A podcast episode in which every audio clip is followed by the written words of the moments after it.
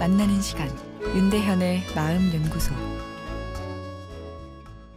오늘은 공황장애의 치료에 대해 말씀드리려 합니다. 불안, 공황과 관련된 사연들이 많은데요. 불안이란 감정은 생존과 관련된 매우 소중한 신호지만 과도하면 내 마음과 몸을 불편하게 하고 사회적 기능까지 떨어지게 할 수 있어 과도한 불안이 내 삶에 부정적인 영향을 미치고 있다 판단되면 적극적인 대처가 필요합니다.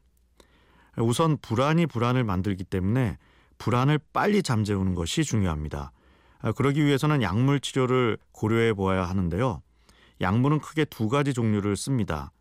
불안이 발생하지 않게 예방적, 치료적 역할을 하는 약과 증상이 생겼을 때 그것을 잠재워주는 약을 함께 사용하는 것이 일반적입니다. 예방적 약물의 예는 우리 뇌의 세로토닌 시스템과 연관된 약물이 대표적인데요. 외부 자극에 과도한 불안 증상이 발생하지 않도록 해주죠.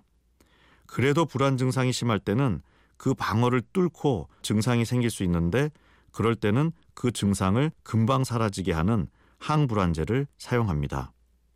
보통 참을 때까지 참다가 영 안 되면 약을 먹어야지라고 생각하는 것이 일반적인데요.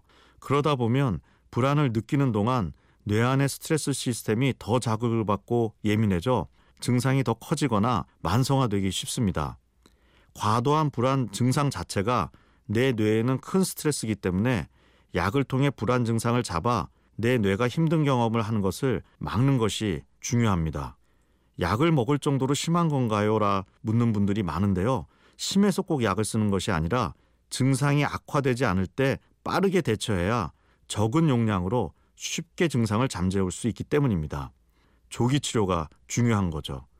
특히 마음의 증상은 시간이 지나 굳어져 버려 만성화되면 그만큼 치료가 어려워집니다.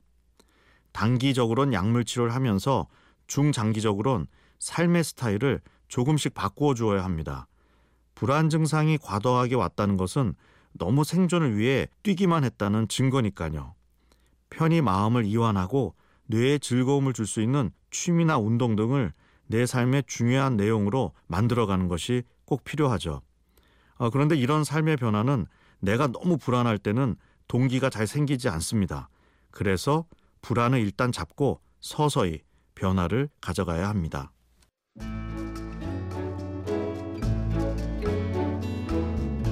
윤대현의 마음연구소, 지금까지 정신건강의학과 전문의 윤대현 교수였습니다.